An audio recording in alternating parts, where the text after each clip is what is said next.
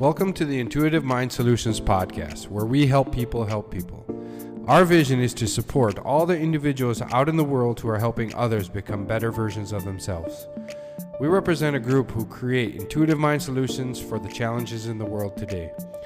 Human potential has been limited because we have forgotten that our true strength as humanity is the ability to work together. We will stand by your side, we will have your back, and we will do whatever we can do to support you and your vision to help others. Today, in this age of awakening, it is time to bring the intuitive minds of intuitive people together to awaken the rest of the world. We are here to bring together the right people at the right time to create the right solutions that the world needs in order to thrive.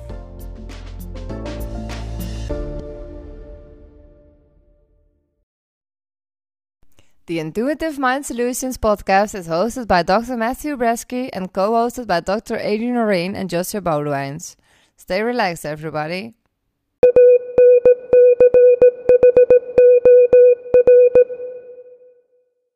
Hi, everybody. I'm Dr. Matt Bresky from the Intuitive Mind Solutions, and I'm here today with my co host, Dr. Adrian Lorraine, and uh, counselor Joshua Boudewijns. And today we have a special guest. Um, we have Dr. Jack Wolfson with us today. And Dr. Jack, Jack is a cardiologist, and he's also you're also an osteopath. Yeah. Yes. Okay.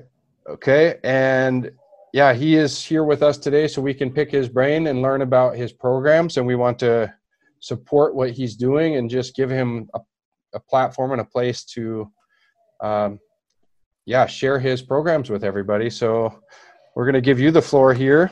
And first thing I want to do is just kind of before we start with the questions, because I'm sure between us three, we're going to have a lot of questions. And first thing, just tell everybody listening about yourself and the programs that you're currently using uh, that are out there in the world helping people, whether it's in real life, in live helping, or online platform. Yeah, sure thing, uh, Matt. Thank you so much, Doc. Uh, you know, you mentioned that, that, I'm a cardiologist and an osteopath. Well, here in the United States, it's kind of synonymous, where uh, you can either go to traditional medical school for four years, or you can go to osteopathic medical school for four years. And my father was a DO. I became a DO. He was a cardiologist. I became a cardiologist. And by the time I left the biggest group in the state of Arizona, where we had over 40 cardiovascular doctors in the practice, there were MDs, there were DOs. I like to explain to people that DO is the same training as the MDs, except for we also get training in osteopathic manipulation, which would be said to be similar to chiropractic, not to insult the chiropractors, but a lot of the techniques that I learned when I was in medical school uh, are similar to the ones that I now understand after knowing so many chiropractors, and of course, after being married to one. And Dr. Heather is the one who opened up my eyes to natural health and wellness, what it really means to be healthy. Open up my eyes to the fact that pharmaceuticals are not the answer, surgeries are not the answer. Finding the cause and correcting the cause of illness is the answer. And no no more no mm-hmm. more of a time in, in, in history is this concept more important to be able to again keep ourselves healthy and strong so we can combat anything and defeat anything? That's what it's all about. And i wrote an amazon best-selling book the paleo cardiologist the natural way to heart health.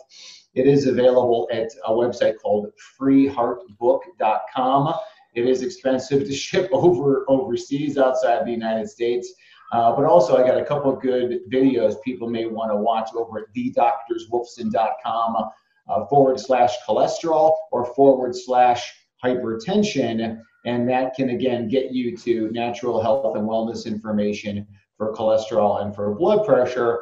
And FYI, both of those videos contain a lot of information not, not a lot. They contain information pertaining to how chiropractic helps in, both of those medical diagnoses.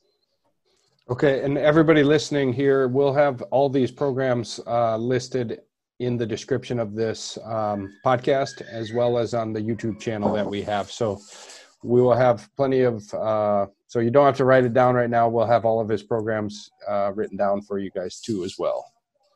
Uh, I had a really quick question just for my the Dutch listeners here. Um, well, with chiropractic and doctor, uh, doctor of chiropractic and doctor of osteopathy, what would be the easiest, simplest way you could say that the main differences, like between the two? Between chiropractic and osteopathy. Yeah, like in your well, in your words, how you would just in a really elevator speech type thing.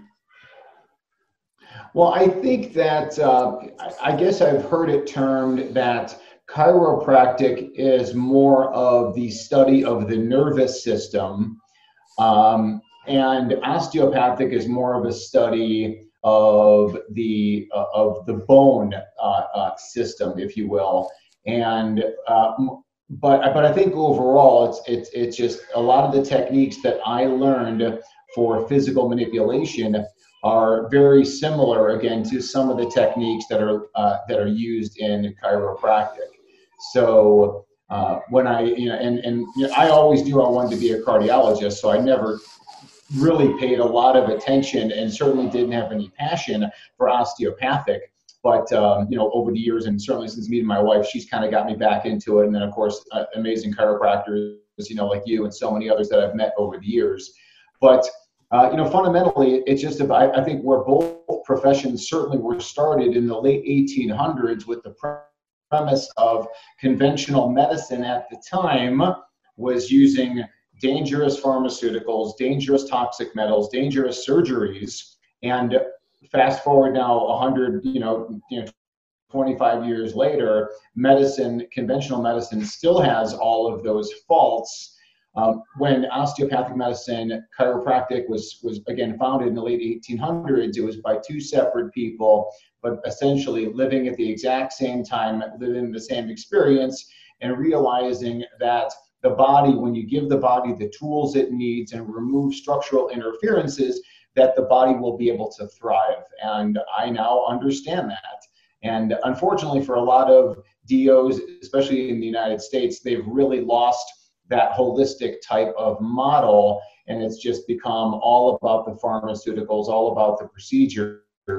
Uh, and that's also financially driven as well. You get paid a lot more for doing surgeries and seeing a lot of people than you do putting, you know, than you get paid for putting your hands on people. Yeah. All right. Yeah, that's we're gonna get get into it with our questions. I think about medicine here in a little bit. Uh, but first, Adrian had a question about the. Do you have the yeah. question, Adrian? Yeah, yeah, I have them. Um, yeah, I, I I love what you said about the the start of uh, osteopathy and chiropractic.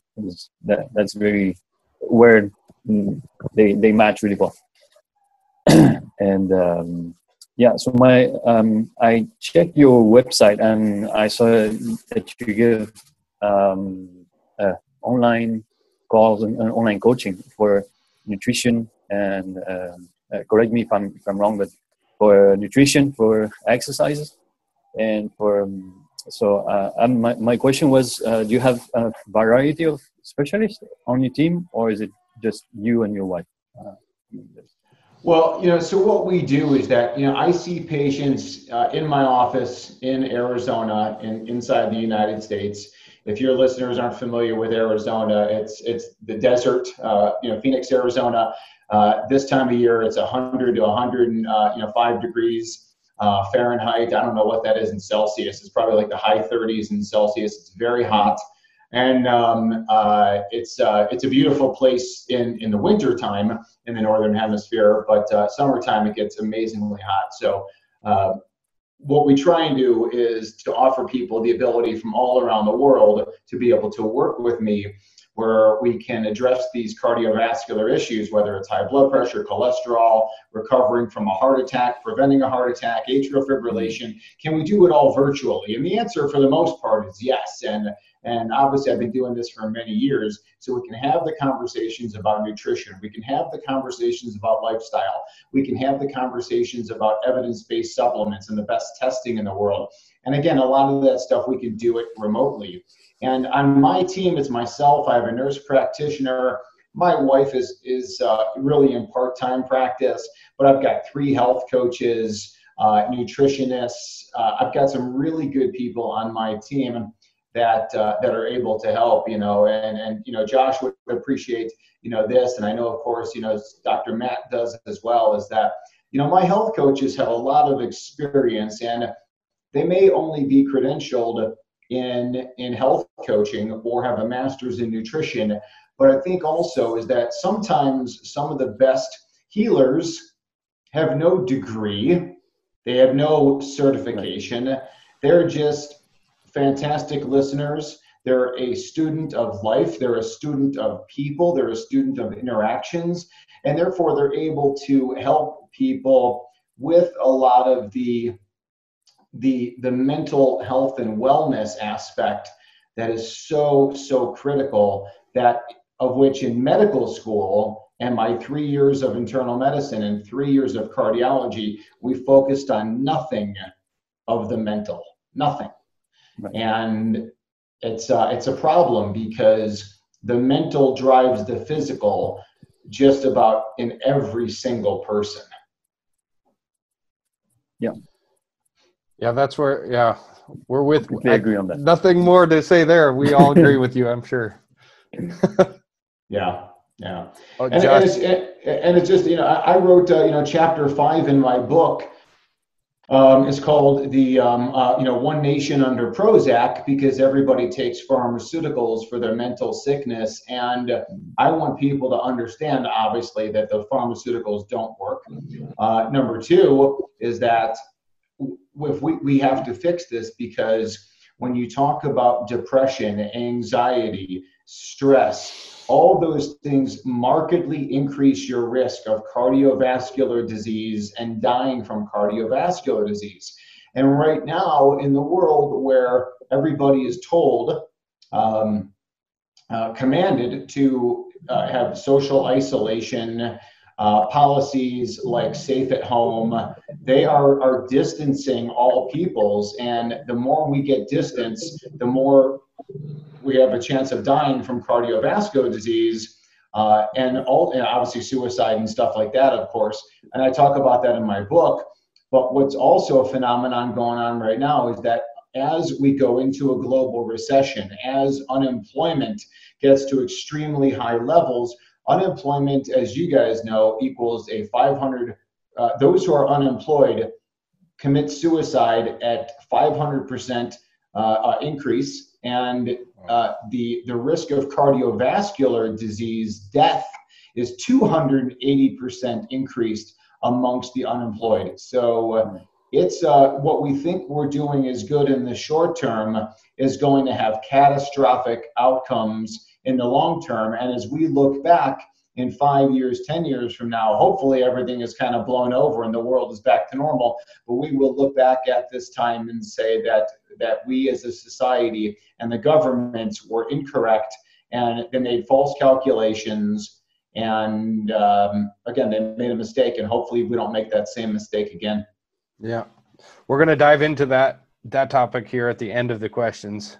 Uh, I had a really quick question about medication on something I've came across over the, the history of my uh, profession as a chiropractor. I was I ended up meeting a guy who was a pharmaceutical um, employee, and he worked in the pharmaceutical industry, and he worked with the high blood pressure medications and high and for high cholesterol.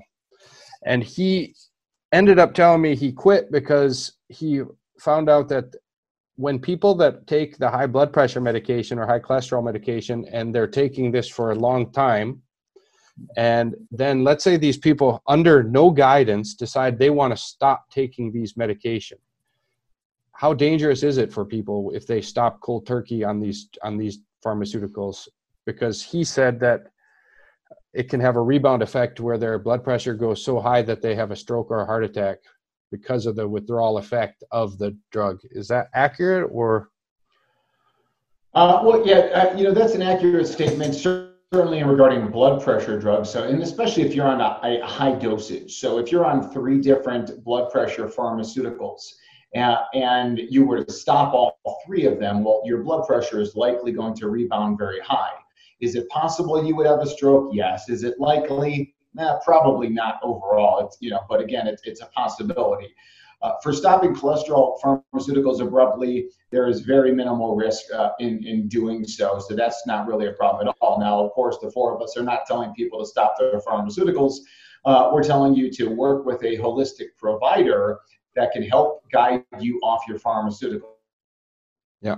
And do you do it? That's what we is when dealing with people. And do you ever do that with people? Like, for example, if I had uh, clients of mine here in the Netherlands that's that speak English well and stuff. Do you do people um, uh, do you help people with that too if they have that like?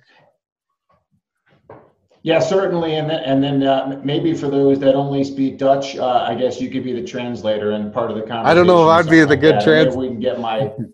probably not. Maybe someone else then. Yeah, Joshua um, could do it. You know, once again, uh, yeah, so you know, so um, and maybe we can get my book published uh, in in uh, you know in different languages. And my book is published actually in Polish and uh, and Korean as of right now. I'm working on Spanish, but the the uh, I, that's certainly one of my passions is to get people off of pharmaceuticals. I feel very strongly about that because pharmaceuticals are a cover up. Pharmaceuticals are a band aid. Pharmaceuticals don't work. They give people a false sense of security. I like getting people off pharmaceuticals. I do it very easily. And in fact, if you go to those two links that I talked about, where I talked about, you know, the, the doctorswolfson.com slash uh, cholesterol or hypertension, I've got all basically that's just the videos right there of how somebody could actually do it. So if you do understand English and you're going to watch a one hour PowerPoint presentation, that's the way to do it. Um, and maybe awesome. again get you know getting it subtitled but uh, no i mean i mean listen it's it's just uh, you know what what we need to do i mean well you talked about the pharmaceutical rep I, I mean again there you know the pharmaceutical industry is one of the biggest industries in the world probably behind defense and and, and energy um, uh, the the power the money behind it uh, the the reps that are out there, the reps that are responsible for for edu- educating doctors, which is basically just bringing them lunch, taking them out for dinner, taking them out golfing, buying them cigars, you know, going out drinking. I mean, all the things I could tell you stories for an hour about that. But uh, you know, the reality is, is that th- that's just their job. Again, is to entertain the doctors, so the doctors prescribe the products and it's a very dirty industry. Um, you know, people think about about pharmaceutical companies as like inventors of the pharmaceuticals. They're not. What pharmaceutical companies do is that they buy drugs that are being developed at the university level, and then they they become essentially the pharmaceutical companies are really marketing companies. How do they market the pharmaceuticals so you turn a hundred dollar investment in something that the pharmaceutical company bought. How do you turn that into a one hundred billion dollar product? And that's what they specialize in. So um, there there are there are some you know turncoat or whistleblower amongst the pharmaceutical reps, but again, you know, pharmaceutical reps in the United States make a very very good income. So. Yeah.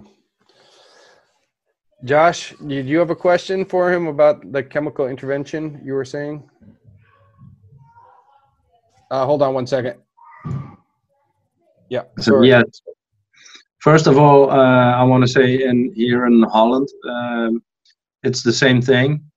Uh, the pharmaceutical companies they send somebody to the doctor or the psychiatrist, and uh, they will tell him, "We have this product that is for your patients and if you prescribe it you get a percentage of the profit of the product.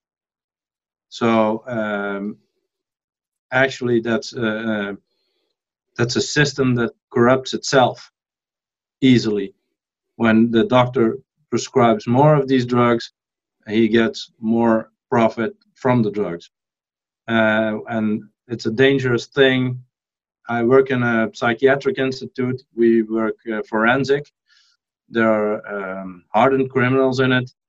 They get really heavy medication for some kind of, stuff. And in, in lots of cases, I question that if keeping these people on these drugs is the way to make them heal and return back to society because it's uh, this is our our goal to make them better treat them and put them back in society. But but how can you uh, hold a person on 17 year long on uh, different kind of drugs when you know he's going out he's not going to take them anymore because they make him feel bad and then still stabilize this person when he gets out? It's it's an almost impossible mission. Uh, that's what i wanted to say about that. And the, my question was uh, there are also people who come in they're really uh, psychotic they're in psychosis and that's another version of of the truth is that i see they need some medicine to get out of the psychosis. Like uh, seroquel it's called quetiapine uh, it's a kind of a ser- serotonin uh, that makes you sleep uh, makes you go dizzy drowsy i've had it myself to treat ptsd uh, for me that was in at first it was a lifesaver uh, second, because it made I could I could go to sleep without the nightmares and without uh, yeah to bring myself a little bit into balance to function on, on the day.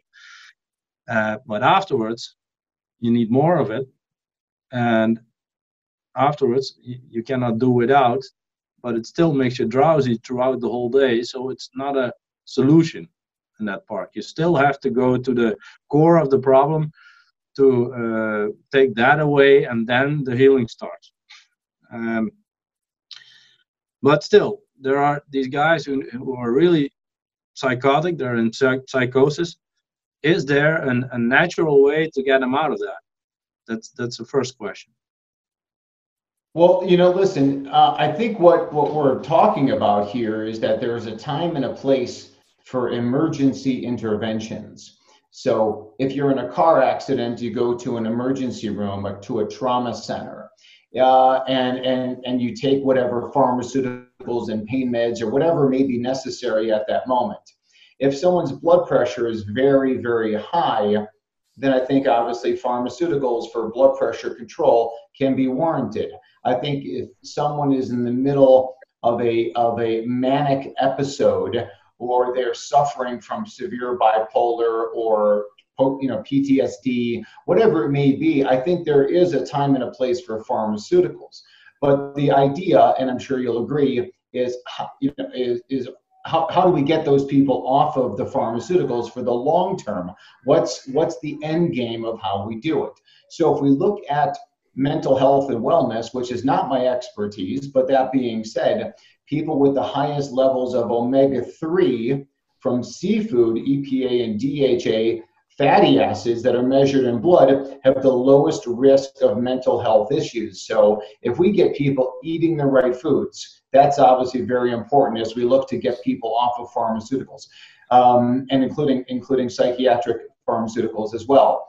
If you look at sunshine exposure, which of course down in Arizona in the United States, we get plenty of sunshine, and if you look at communities and countries where people do not get adequate sunshine, they also have a higher risk of mental health issues. So we want to tell people to make sure they get the sunshine. We want to make sure people get adequate sleep. We want to make sure people are physically active.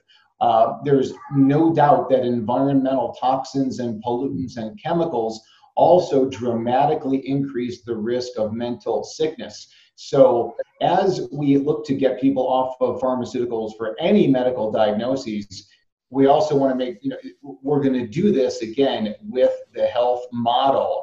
And me personally, Dr. Jack Wolfson, do I say that chiropractic and chiropractic strategies uh, and the chiropractic lifestyle would help people with mental health issues? I've, I've got no doubt. I may not have a lot of studies uh, on that per se. But I also believe in what's common sense. And again, as we give the body what it needs, take away what it doesn't, the body's going to heal. And then, if I could say one more thing, is that there was a movie 20 years ago called Castaway with uh, with the American actor Tom Hanks, and Tom Hanks winds up on the remote island after a plane crash. And on the remote island, he eats nothing but coconuts, fish, and avocados. He gets sunshine all day. He goes to sleep with the sun down, awakes before the sunrise. There's no technology, there's no electromagnetic fields, there's no air pollution. Um, the only thing he suffers from is the loneliness. And again, as we said before, loneliness is a horrible, horrible thing. My point being is that I think if you take some of the sickest of the sick, either with, with physical sickness or mental sickness, and you put them on the island with Tom Hanks, I think the vast majority will get better very, very quickly. I think I totally agree with that. Yes. So what I tell people, you know, Josh, is that we, we ideally we would all kind of find that island. So when people come to see me and they say, I live in Amsterdam and we just don't get a lot of sunshine over there, or I, I don't know if I've ever had a patient from you know from Holland, but I've had people from from Norway, from Russia, certainly a lot from Canada. And people ask, you know, what do I do? And I'm like, you know, move. Uh, you know, you want my best advice? Get out of the sick environment.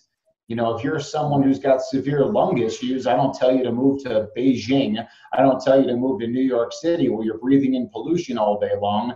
If you want to heal, you have to go to an environment where you can heal. And it's often been said you cannot heal in the same environment where you got sick you have to change your environment.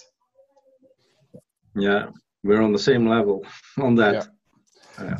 yeah. Um, I had another question, but I'm going to skip that. And Joshua had one over the. You remember your other question? The resistance. The resistance. Elaborate a little. Uh, well, just basically the resistance that you've uh, faced with other colleagues of yours that are in the pharmaceutical aspect of it and not the holistic aspect the resistance yeah. that he's in you've encountered yeah i mean listen I'm, go ahead josh. There, there's a lot of resistance in uh, uh, in the field when uh, i say also my colleagues yeah i work at a rush clinic and uh, you need to to see the whole body mind um, environment uh, intake of food and stuff. You take all of it in one. Um, i'm feeling a lot of resistance in in my field because the their goal of the psychiatrists i know is the stabilization of the mind and when it's stable to put people as fast as they can back to work back into society and they don't get to the core. Uh, do, do you have the, the same resistance in your uh, in your uh, group of work than me? Um, I, I, certainly do, and and the thing is, is that when the doctors are so incentivized to see as many people, at least I'll speak of it in the United States because it's so financially driven here. It's not socialized medicine. Uh, so the doctors are really incentivized and get financially rewarded to see as many people as possible, to order a lot of tests uh, on people. So when that is your your success model, well, you're going to stay in that model. You want to see people quick. Your, you know, make the diagnosis, choose the pharmaceutical or the surgery, and then move on and you know repeat, repeat, repeat, repeat. And unfortunately, that's just the way it is. Now, if you were going to change now you have to combat the financial ramifications of making that change. But you also you have to be able to all of a sudden open up your mind to to something that is totally different, something that's totally foreign, and you have to be willing to admit that everything you learned was based on a lie. Everything you learned was the wrong paradigm, and it was the sickness paradigm as opposed to the health and wellness paradigm. And a lot of people, as you know, they're not going to admit fault, mistake, guilt. They're not going to allow themselves to have that. So they're not going to listen to me and you and Dr. Adrian and Dr. Matt. They're just not going to. These, you know, thousands of medical doctors are not going to wake up one day and say, huh, you know what, we were wrong to trash the chiropractors for all these years because their model was the right way to go. And you know what? I'm going to close up my office. I'm going to stop prescribing pharmaceuticals. I'm going to go get a job uh, at a local restaurant because my career is a sham. Uh, I mean, they're, they're not going to do that. So that's where that's where the fight always is going to be. But the truth is going to prevail because we take it like just like we are right now. We take it right to the public. We show the public the the truth. We show them that our methods work. We talk to them about how our methods are science based. It's in the medical literature. So at the end of my book, I've got 300 references referring back to the medical literature. So if I tell people they need to take omega 3 or eat more seafood or get more sleep or get more sunshine and um, uh, get away from chemicals and pollutants and toxins, it's right in the science. But it's just, again, the medical doctors don't talk about science, they only talk about pharmaceuticals. Yeah, so you you already killed my next question because it was uh, like, how are we going to get out of this? Um, uh, and what what you say about what they say uh, in Holland, they're it's it's true. They try to kill everything that tries to bring out the truth. Um, I was flabbergasted when um, Dr. Matthew Braske uh, showed me the numbers of study, the hours of study he did on all these subjects, and uh, the hours that a medical doctor does on these subjects and the, a lot of them are zero. Yeah, they're even more like Matthew. He also uh, is schooled in psychology, and uh, he did also uh, uh, study that. But a medical doctor here uh, doesn't do so much about psychology and, and all that kind of stuff. I was flabbergasted by these numbers, and uh, there's even um, an organization in Holland that trashes Facebook and all of the media. It's called the Organization Against uh, Kwakzalverij. And they try to dirt everything up on everything that is a natural way of healing. Uh, and uh, even they uh, get so far that chiropractic is um, still uh, not a, a, study as a, like a medical doctor. In America, that's a little different, I understand. Uh, but here in Holland, it's still uh, one what we, we call uh, the the vrije beroepen, free occupations, um, and yeah, it's it's not so taken seriously, and they really do their best to not get it taken seriously. And uh, if they lose a fight in court uh, about blaming somebody for something or, or telling it's um, not working, and they lose the fight in court, and the next week they're back on track doing the same stuff all over again. They pay the fine and they just keep going. It's like they're being financed. Yeah, it's uh, you know we definitely have our work cut out for us. It's definitely going to take time, but I think the re- the health revolution is on. Um, you know, I I have a um, uh, I have an online course that I that I just released about a heart rhythm issue called atrial fibrillation or irregular heartbeats. And we have been promoting on Facebook. We've been doing some Facebook advertising. And someone just makes a comment, you know, don't listen to this guy. He's a quack. Or there's no way to treat atrial fibrillation naturally. Yet, that is what my 10 hour course is all about. with all the science, Matthew knows me, with all the science, all the literature, everything to back it up. And I mean, I, am a cardiologist. How do you, you know, how do you, he doesn't know what he's talking about. I, I spent, I spent 16 years, 16 years inside of the medical system doing all this stuff. Um, and, then again, you know, uh, another 10 years outside of that. So to say again that I don't, I mean, so, but you know, but again, all you have to do is throw out that little insult. But you know what? Some people will listen to that, and unfortunately, they'll tune out. It's unfortunate for them.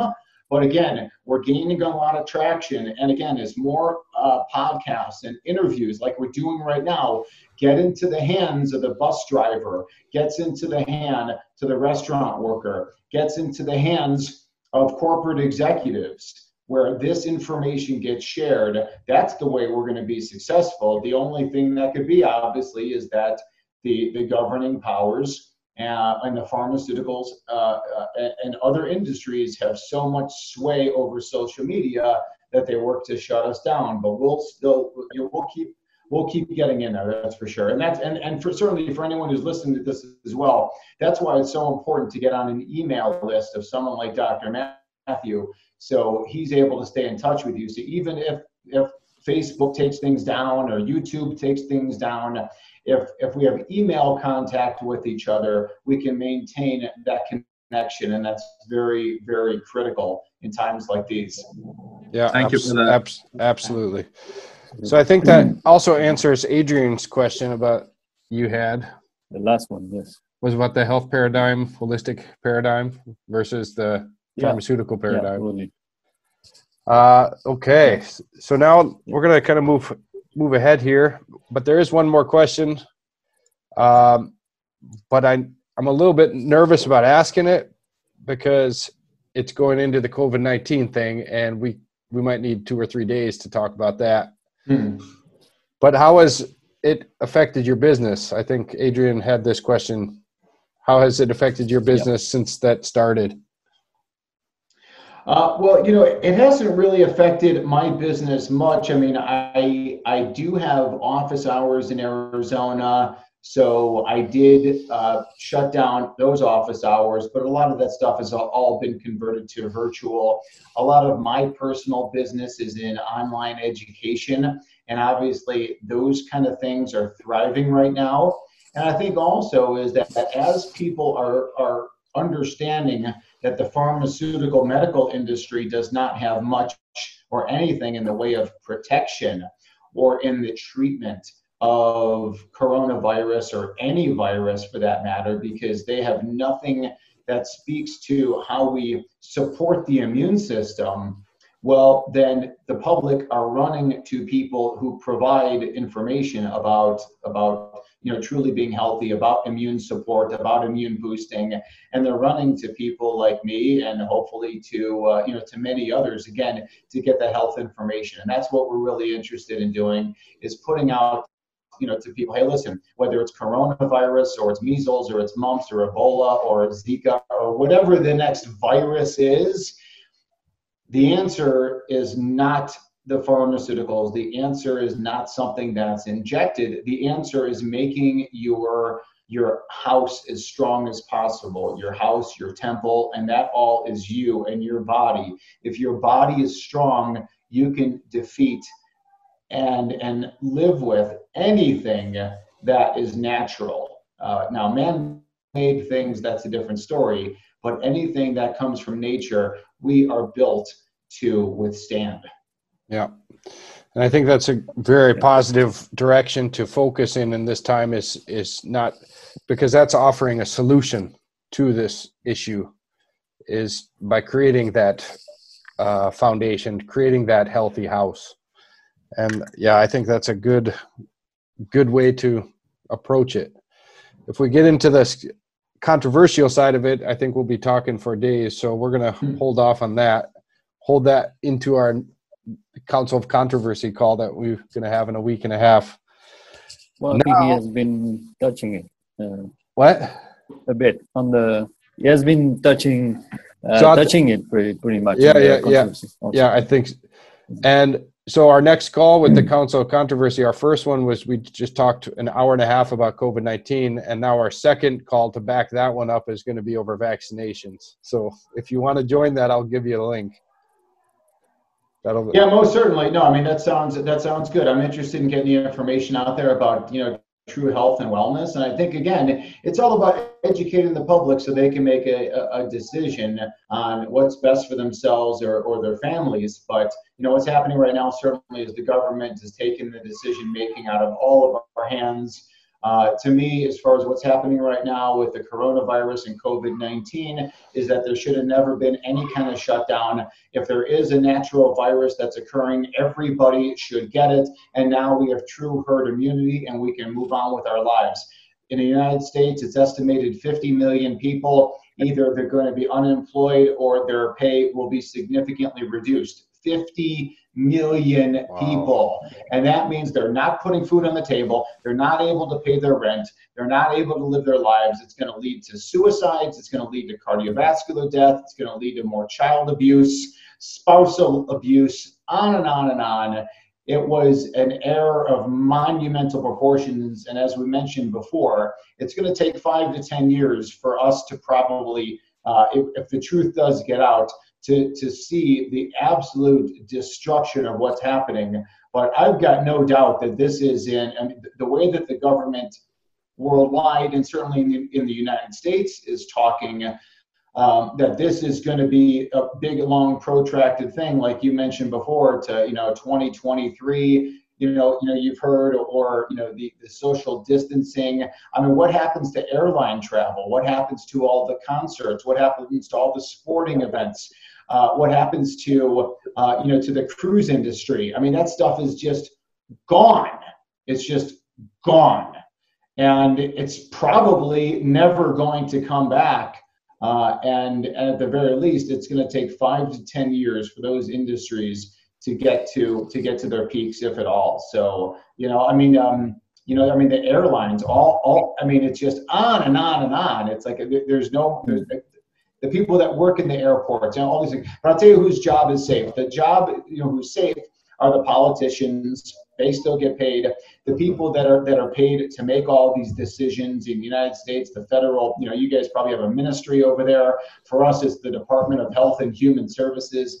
These are all people who are on the government payroll that get paid to make up policies. They don't get made to do not. They don't get paid to do nothing and just sit on their hands and not make any commentary.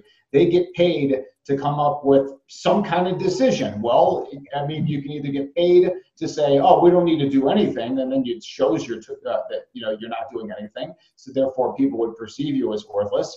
Uh, or you can get up there and say, I'm going to make this whole list of laws and we're going to do this and this and this and this. Look what I did. I came up with so many different ideas uh, you're killing the, the economy, you're killing the country, you're killing children, and um, that's just what they did.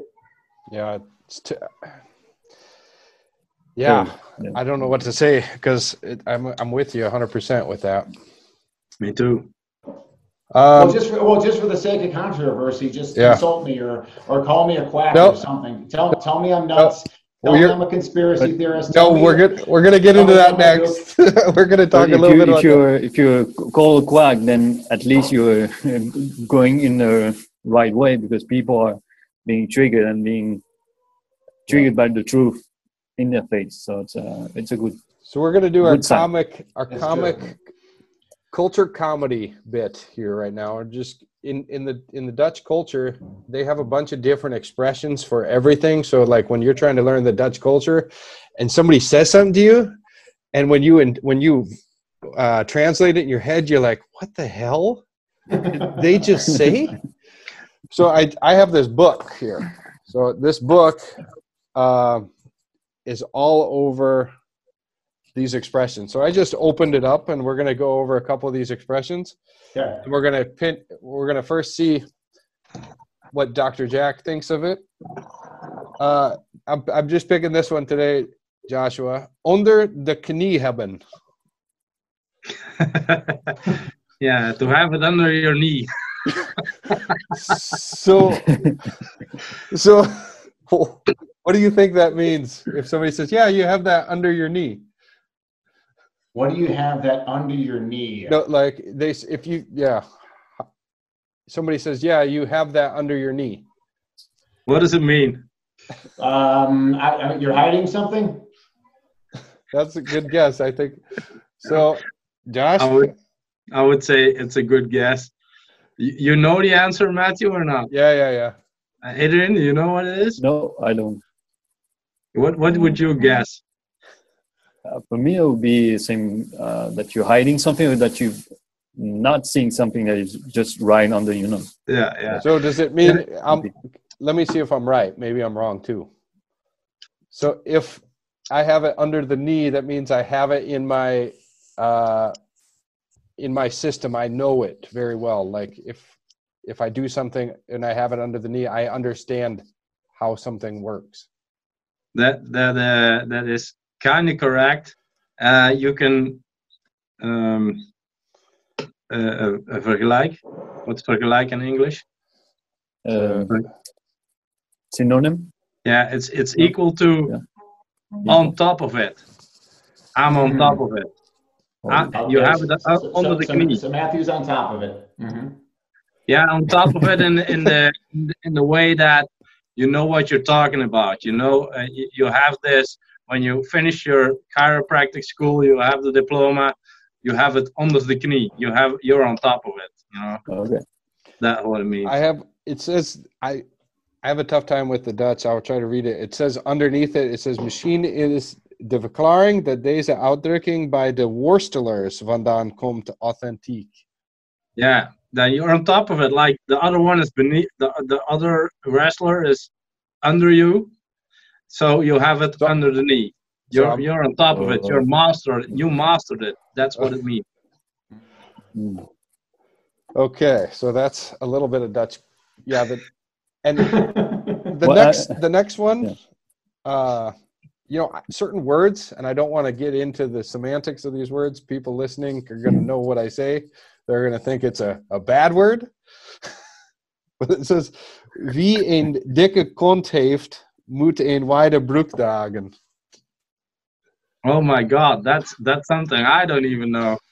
Who who, who has a fat Oh, ass yeah. needs to uh, have a wide pants. Okay, so, should should wear a wide pants. I, I think that would mean that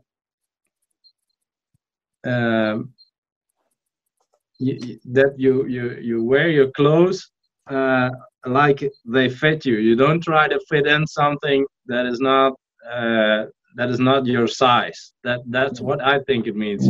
You don't try- to fit in a situation that does not suit you. That's what I think, but I don't know. You tell me.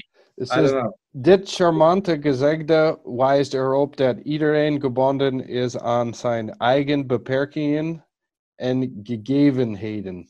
Yeah, you're you're En men moet zich aanpassen aan wat men heeft en is.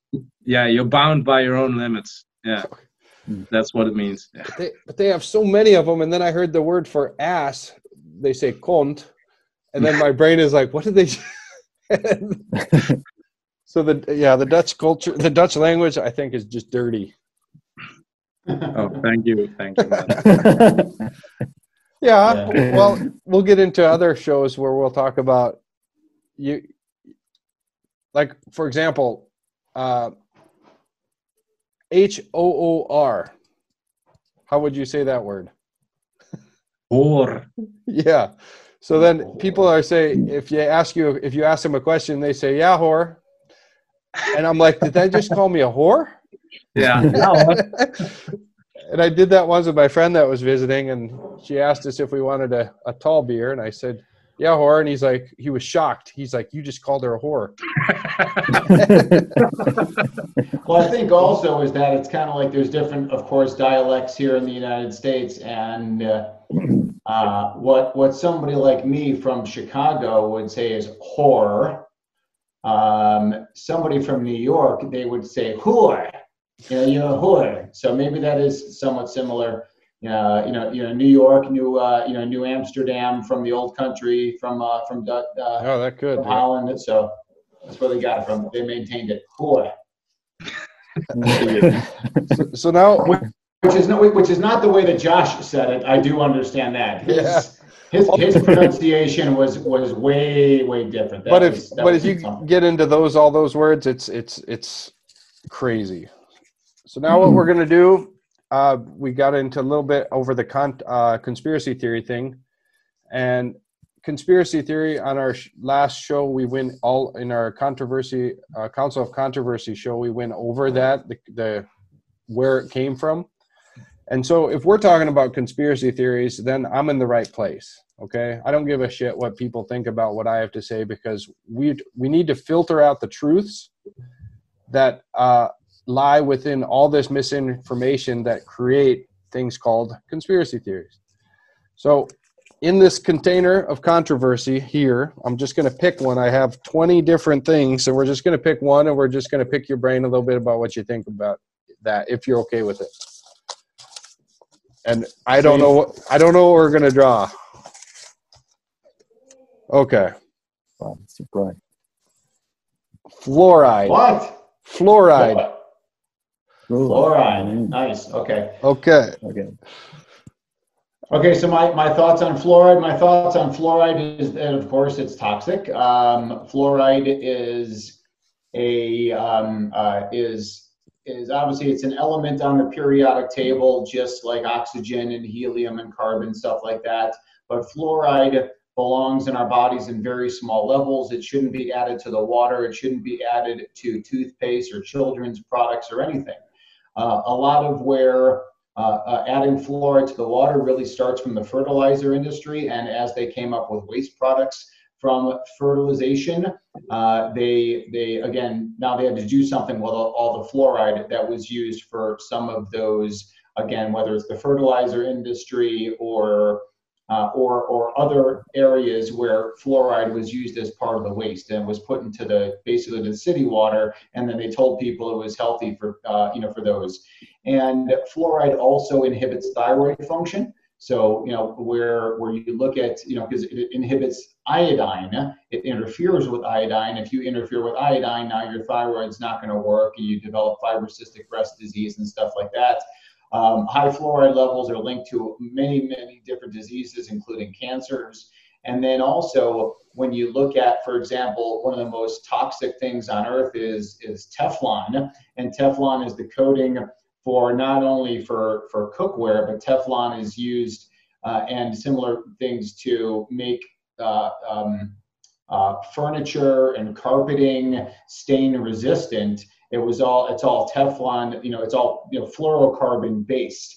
And so the fluoride that was used in there, a lot of those fluorocarbons were also disposed of in the environment and leading to the death of, of many people, leading to the death of animals, to animal life, uh, led to a you know billions of dollar lawsuit against the DuPont uh, uh, company in the United States and likely around the world. So fluoride is not something that uh, that we should certainly should not have in our drinking water. Should not be in any kind of dental product you know whatsoever. There's really no uh, health benefits at all to fluoride. This is crazy because you know even when you were younger i was younger that's all the dentists you know you had your fluoride mouthpiece put in. And to me it just seems like when you mention this to other people they're like, what do you mean fluoride? If fluoride's good for your teeth. Fluoride's good for your teeth. You have to have fluoride. You have to brush your teeth with that stuff. You need it in your drinking water. And it's like, you, it gets so difficult when you're trying to talk to people about what you just said.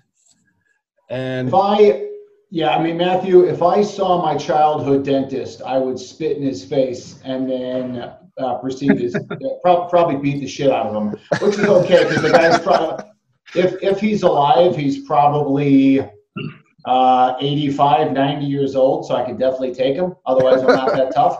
Um, but it's uh, yeah. I mean, what what what the dental industry did to our generation is a absolute catastrophe.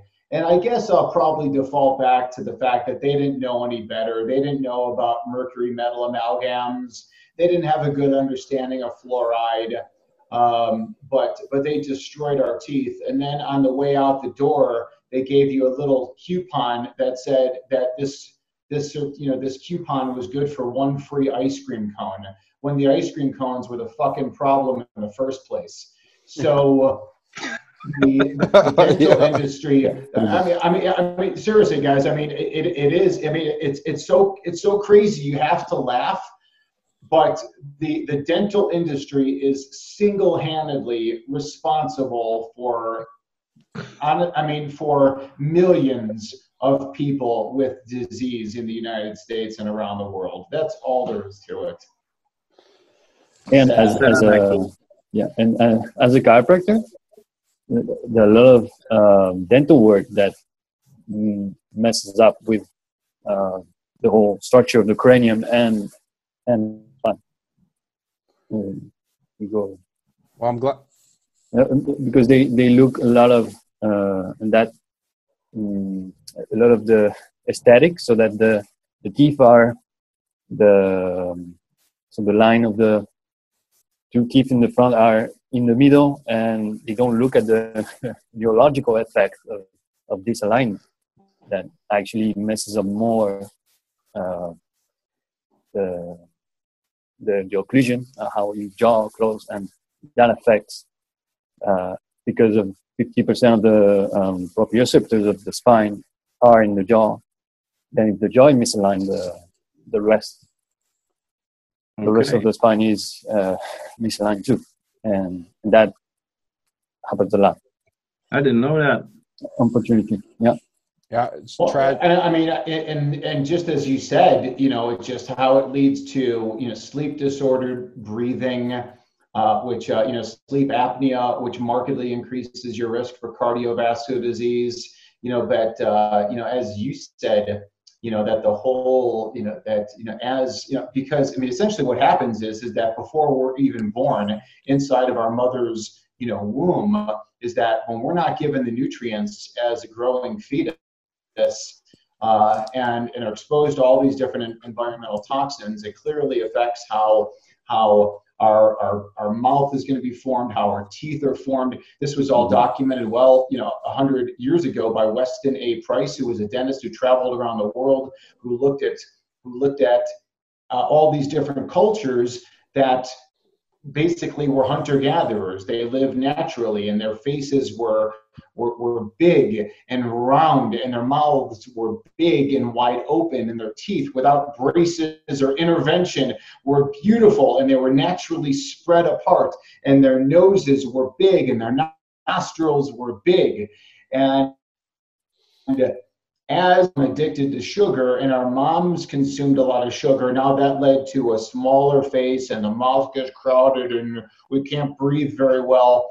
And then also, as you know, of course, and this is just another kind of um, uh, stream of consciousness that for, you know, why, why, you know, why do we need to breastfeed babies? Well, babies need to be breastfed. Number one, the obvious reason is because you know, the mother's milk is the healthiest food on the planet for a baby. That's quite obvious. Uh, number two is that by the baby using those suckling mechanisms, that's how it forms its face. That's how it forms its oral maxillofacial cap to, to health and wellness. And when a baby does not get that type of, yeah, then we have all different types of downstream effects. And it's, uh, it's pretty sad. Yeah. Well, that's one thing we're here together having this conversation is we we need to bring this truth to to the surface so more people start thinking about these type of things and that's essentially why we love having people like you on this show is because uh, we want to just share information with people so they can at least start to do their own research and and and look into these things because we're not talking about this because we're making this shit up. This stuff is real, people. That that you need to know that we've been tricked in a lot of things. And you know, I'm going to go into one thing before we go into the last question for you, Doc. And this is kind of what's what I see kind of going on in the world right now. Is there's this um, there was this scientific experiment that did on these five chimpanzees. I don't know what year they did it, but anyway, they put these five chimpanzees, let's just say five monkeys, in a room, and they put a ladder in the middle of the room. Yeah. And on top of this ladder was hanging a banana. And so what happened is anytime a, a, a monkey went to try to climb up that ladder, they sprayed all the monkeys, all five of them, they sprayed with uh, really fast, hard, cold water. So then eventually, none of the monkeys started climbing up the ladder because they knew they were all going to get sprayed with the water. But then they replaced one monkey. With uh, they replaced it with another one. So then they took one out and put a new one in. And this monkey, of course, wants to go climb that ladder. But before they could do it, he could do it. The other four monkeys beat the shit out of him. And then eventually, they one by one replaced all the original monkeys with five new monkeys and then not one of them climbed the ladder and not one of them ever got sprayed with water and so they they com- so they reconditioned these monkeys in a way that is so so crazy that I think this type of shit's going on to, to people on a on a daily level. Uh, this type of conditioning is something that people need to start being aware of. That you shouldn't believe everything you've been told. And yeah, certainly, I, I, you know, we've always, you know, been told since we were young, you know, question authority and always ask, you know, and, and always look for the ulterior motive and see what somebody else's gains are by all of it. And I think we have to, you know, again, it's just, um, we always have to keep an open mind. And if I didn't have an open mind when I met my wife in 2005, I never would have become what I am today. I would have just said, you know what, what you're saying is total BS, and pharmaceuticals and modern cardiology is the greatest thing in the world, and we don't need we don't need to talk about food or lifestyle or uh, you know physical medicine. We don't need any of it. Um, you know, I could have easily said that, and a lot of medical doctors still do. But uh, again, I think the key really is is to take it to the public, the people that uh, you really have the most to lose and certainly the most to gain by getting this knowledge. So again, I appreciate having you know you guys having me on to, to talk about it for sure. So now we have final question, bonus question, and this is a very uh, this question is unique because it's I want to know where people are in their kind of their thinking about a solution to something that is necessary in the world. So I always like to ask people if you could invent something or you could create something that doesn't exist or you you think there's something that could exist that could help the world have a better chance in the future like anything of you know my, one of my things was i would like to create a water boat that run off water so the water the boat is on that would be the fuel for that boat i don't know if that exists or can exist but i want to create a discussion about things that don't exist yet but possibly could if we could put this out there in the universe so, what thing would you add to the world if you could to make the world a better place? Well, I think obviously there's so many different possibilities of what we could do. I, wow, I mean, it's like where do you start on on something like that? I hate to sound, I mean, it's it's I guess it's so basic and it's not overly interesting, but uh, I did uh, watch a, a movie a few nights ago uh, with my wife and children, and it's called Planet of the Humans. So the name is a play on Planet of the Apes, and this is Planet of the Humans. And it, it's actually it's free on YouTube. It's 90 minutes long, and it's essentially telling us that all these different strategies that they're trying to do in the green movement, solar, wind, um, uh, geothermal, all these different alternative en- energy sources are a sham. And to most people, they'd be like, "What are you talking about?" Of course, we got to green, we got to green the planet, and, and believe me, I, I, we do. But what this filmmaker was showing was that all the technologies at this point are totally worthless. Is that you know, you know, when you when you create a solar panel, that solar panel has very, very limited ability to actually do anything. And the energy to make that solar panel, the energy to, uh, and the destruction in the material, the energy or the, the destruction of the environment to gather the materials to make the actual uh, wind, uh, uh um, you know, you know, windmills to make this work and solar panels that that actually destroys the environment uh, just as bad as just going with with oil. So I think, you know, once again, to be able to open up people to, I mean, so I guess I would say, can we come up with an actual technology for, for you know, for solar panels that actually are 100% efficient, that you could actually uh, you know, create something that was truly beneficial. And if you look at the industry, it's full of a lot of dirty players. It's full of a lot of uh, government and a lot of uh, of of unnecessary funding and what should be illegal funding and how the green movement has basically been kind of taken over as you, uh, you know, by, by controlled opposition so the enemy has controlled the conversation and if you don't know what uh, controlled opposition is for whoever's listening go learn about controlled opposition and what that means to uh, to any movement. So there you go. I am yeah that's that's i didn't really know that about the the green movements you know but when i did my research on that type of boat and what it would cost to create like a self-sustaining boat that was running on that was running off wind power and solar power and as well and the cost to build that thing was was so much more than i would have ever imagined. It was it was crazy. And so yeah my attempt with this hmm. intuitive mind solution is is to bring the right people together that can come up with that solution because I think it's there. Well, well, you know, uh, Dr. Matthew, let me tell you this: is that uh, you know, uh, I don't know if you ever remember the old Back to the Future series. Back to the Future was like three different movies starring uh, Michael J. Fox, and it was in the is at the end of the first movie. Um, uh, the professor comes back from the future into what was then 1985. And you know, Michael J. Fox said, "We got to find the plutonium. How are you going to be able to get out of here?" And he's like, "You know, plutonium. We don't need plutonium." And he's got like this coffee maker, and instead of saying Mr. Coffee, it says Mr. Um, uh, Fission, F-I-S-S-I-O-N. And so, if you can take your water, and every every you know, and water has energy to it.